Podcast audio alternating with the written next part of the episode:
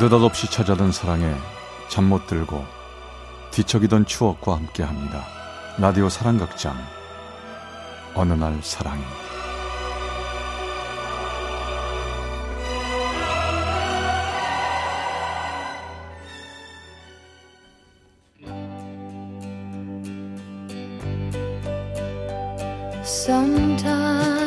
사랑의 체험수기.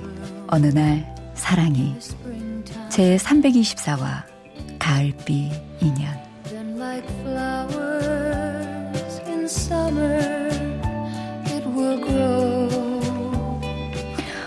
오늘도 수고 많으셨어요. 전 이제 가볼게요. 아유, 이 여사님 고생하셨습니다.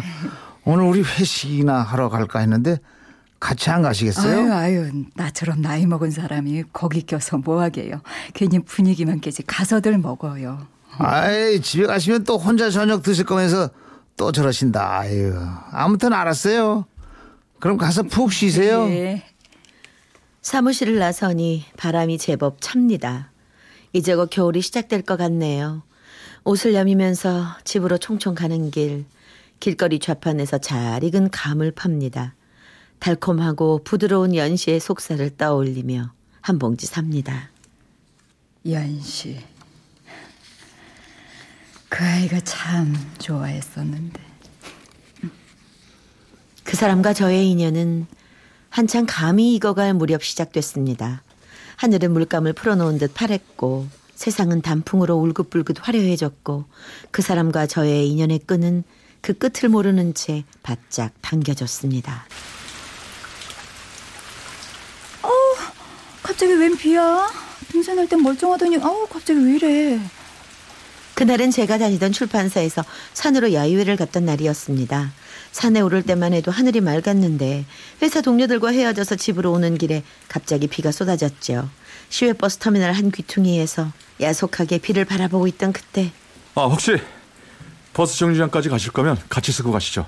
저도 그쪽으로 갑니다. 에? 어, 어 그쪽 가세요? 어 그럼 실례 좀 할게요. 고맙습니다. 알지도 못하는 남자랑 나란히 우산을 받고 걸어가는 일 참 어색했습니다. 혹시 어깨라도 닿을까 배낭이 그 사람을 치지는 않을까 저는 한 걸음 한 걸음 조심스럽기만 했죠. 그 배낭 저 주세요. 많이 무거워 보여요. 어, 아니에요. 그러지 않으셔도 돼요. 아 아닙니다. 아, 주세요. 저 힘세요. 어, 오, 이 제법 무게가 나가는데? 아 여태 이걸 들고 계셨어요? 서글서글한 말투, 구릿빛으로 탄 얼굴, 그리고 웃을 때마다 가지런히 드러나는 하얀 이. 나이가 꽉 차도록 화려한 연애 한번 못 해본 저는 왠지 가슴이 설렜습니다. 어머, 나 어떻게 됐나 봐. 처음 보는 사람한테 어 뭐야? 버스 정류장이네요. 자 여기 배낭이요. 어, 아, 예. 어, 정말 고맙습니다. 제가 뭘 해드릴 수도 없고. 아 그럼 저기 뭐야 내일 휴일이니까 만나서 차 한 잔 사주실래요? 아까 우리 처음 만난 터미널에서 2시 어때요? 두, 두 시요? 어, 좋아요. 그럼 내일 두 시에. 그때 전 어쩌자고 그렇게 덥석 좋단 말을 했을까요? 사람과 만날 때 먼저 다가가, 다가가는 법도 먼저 나서는 법도 없는 조용한 성격의 제가 말이죠. 돌이켜 생각하면 아마도 전 그 사람을 쭉 기다려왔기 때문이었나 봅니다. 그 사람과 인연이 닿은 그날을 평생 기다리다 보니 그렇게 빨리 그렇게 기쁘게 네 했던 거죠.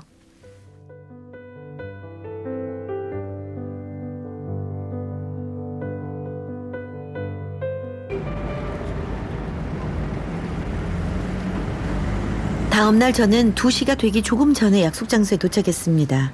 그런데 이런 어떻게 그 사람 얼굴이 생 각이 안 나. 이름도 모르고 전화번호도 모르고 그냥 얼굴만 아는데 어떡하지? 그 사람이 왔는데 몰라보면 어떡하지? 어, 나 어떡해. 이러다 그 사람이 와도 실수하겠어. 어이없게도 그 사람 얼굴이 기억이 나질 않았습니다. 얼굴이 검게 그을렸다는 거, 웃을 때 이가 가지런히 드러났다는 거 외엔 도대체 떠오르질 않았죠. 가만히 있어 보자. 저 사람인가? 아닌데 저 사람인가? 어, 아닌데 어, 어떻게 어떻게? 나 진짜 이러다 실수하겠다. 안절부절 못하면서 사람들을 바라보고 있던 그때 저 멀리 그 사람이 보였습니다. 검은 얼굴, 짧게 깎은 머리, 천천히 걷지만 성큼성큼 보폭이 큰 걸음. 그래요. 그 사람입니다. 아, 제가 늦은 건 아니죠? 일찍 나오셨어요? 네. 아주 아주 일찍 나와서 너무너무 오래 기다렸어요. 그렇게 시작된 우리의 만남. 그 사람은 직업 군인이었습니다. 검게 탄 얼굴과 짧은 머리는 바로 그 이유 때문이었죠. 그 사람을 만나면서 전 일상이 달라졌습니다. 관심도 없던 쇼핑을 자주 하게 됐고 거울을 보는 일이 많아졌죠. 작은 출판사에서 일에 치여 살았지만 얼굴 찌푸리는 일이 줄어들고 평생 안 하던 콧노래까지 흥을대곤 했습니다. 모두 그 사람 덕분이었죠. 아, 여기요, 여기. 어? 오늘 이쁘게 하고 왔네. 신경 좀 썼지. 괜찮아? 어, 좋다. 저 근데 응. 나 오늘 힘들 얘기, 힘든 얘기 좀 해야 될 것 같아. 힘든 얘기? 뭔데요? 그 사람은 얘기를 꺼내놓고는 오랫동안 머뭇댔습니다. 그때 레스토랑에서 놓아둔 촛불이 바람에 잠깐 일렁였는데 그것 때문에 잘못 봤던 걸까요? 그 사람 눈에 눈물이 맺힌 것 같았습니다. 나 사실 아이가 있어. 새내 아이인데 사실 세 살이야. 아이 엄만 애 돌 때 세상을 떠났어. 많이 아팠거든. 난 군인인데 그 어린 아이를 혼자 키울 수 없어서 지금 부모님 댁에 맡겨놨어. 이 얘기 처음부터 했어야 되는데 용기가 안 나서 못했어. 미안해. 내가 정말 비겁했어. 그러니까 왜 당신이 여태 말 안 하고 만약 헤어지자고 하면 나 할 말 없는 사람인 거 알아. 근데 헤어지자고 그럴까봐 크게 겁나서 정, 정말 미안하다. 그러게 말이야. 대체 날 뭘로 보고 감히 날 뭘로 보고 그런 일에 헤어질 여자라고 생각한 거야? 내가 헤어질 수 있을 거라 생각했어요? 내 마음이 겨우 그 정도인 줄 알았냐고. 난 못 헤어져. 아니, 절대 안 헤어질 거란 말이야. 이 못난 사람 겨우 나 같은 놈이 뭐라고 고마워 나 열심히 살게 정말 열심히 당신 마음 고마워서 진짜 이, 열심히 살 거야 생각하면 그 사람 정말 멋이라고는 없었던 것 같네요. 그 순간 아이 있는 남자 곁을 지키겠다고 여자가 눈물을 보이는 순간에 하는 말이 겨우 열심히 살겠다는 얘기라니. 그래요. 그 사람은 그런 사람이었습니다. 멋도 없고 치장도 없고 오직 진심만 있던 사람. 그런 사람이었죠.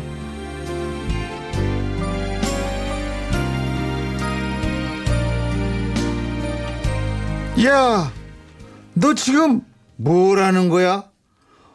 어떤 놈이랑 결혼을 하겠다고? 아이 있는 남자예요. 세 살이고요. 허허. 아이 엄마는 2년 전에 병으로 떠났대요. 지금은 그 사람 부모님이 키우지만 데려올 거예요. 그 사람 아이 아니 제 아이니까요. 야, 너 제정신이냐 지금?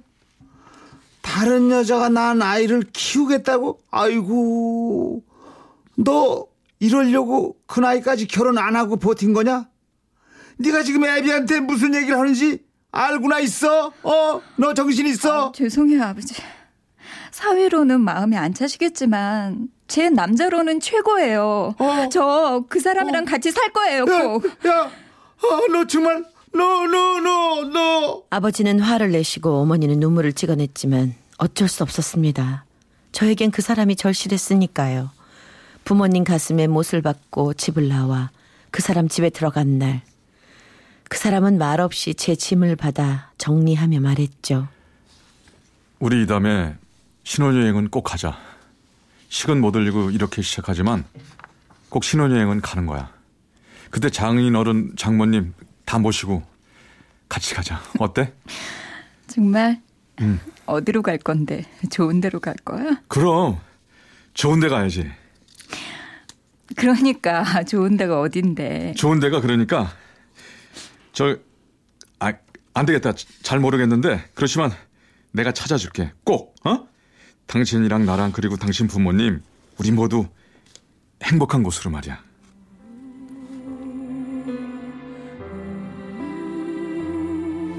그때만 해도 아니 그때부터 몇 년 후까지만 해도 전 그 약속을 철석같이 믿었습니다.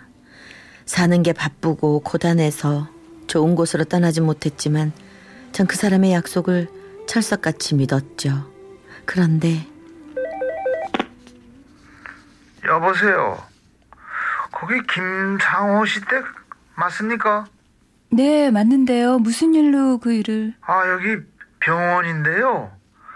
그분이 교통사고로 여기 실려왔어요. 부상이 아주 심각한데 얼른 좀 와보시죠. 뭐라고요?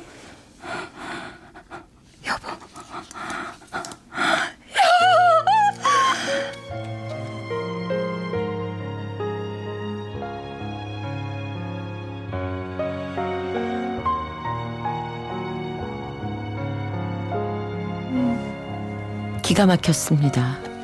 어떻게 나한테서 그 사람을 뺏어갈 수 있죠? 그 사람은 내 전부인데 나한테는 그 사람밖에 없는데 그 사람의 장례를 치르고 나서도 저는 눈물을 흘릴 수도 잠을 잘 수도 물을 마실 수도 없었습니다. 그저 멍하게 있으려니 누군가 저를 흔들었습니다. 엄마, 엄마. 아이였어요. 그 사람의 흔적, 그 사람의 눈을 닮은 사내 아이. 그래요. 바로 그 사람과 나의 아이였죠. 어, 미안. 엄마가 미안해. 엄마가 너무 정신 없어서 우리 아들 밥도 못 챙기고. 응. 엄마 이제 정신 차릴게.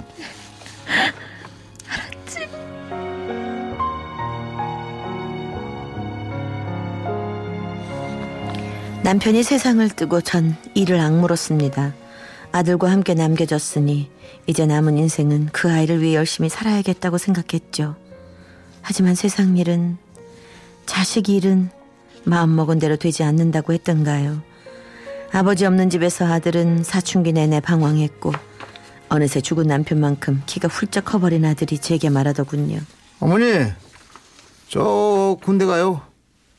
아버지처럼 되진 못하겠지만 직업군인 되려고요. 전 이렇게 제 길을 갈 테니까요. 어머니 인생도 좀 찾아보세요. 저한테 매달리지 마시고요. 알고 보니 아들이 제가 친엄마가 아니라는 걸 뒤늦게 알게 된 모양입니다.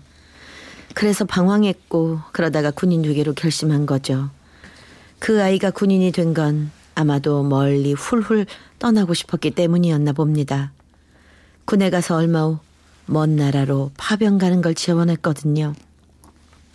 그 녀석 연실을 참 좋아하는데 그 먼 나라에서 먹지도 못하겠지. 이렇게 이쁘고 음, 아 달다. 아들 생각에 그 녀석 사진을 꺼내놓고 가만히 들여다보고 있으니 아들 얼굴 위로 그 사람이 겹쳐 보입니다. 고마워. 나 당신이 고마워서 진짜 열심히 살 거야. 당신 뭐예요? 그렇게 열심히 살겠다고 하고서 나 혼자 남았잖아요. 내가 좋은 데 찾아줄게. 당신이랑 나랑 그리고 우리 모두 행복한 곳으로 말이야. 좋은 데 필요 없고 여보 그냥 우리 아들이나 지켜줘요. 그 녀석 건강하고 아무 탈 없으면 그게 제일 좋은데야. 당신처럼 덜컥 그런 일 없게 알죠?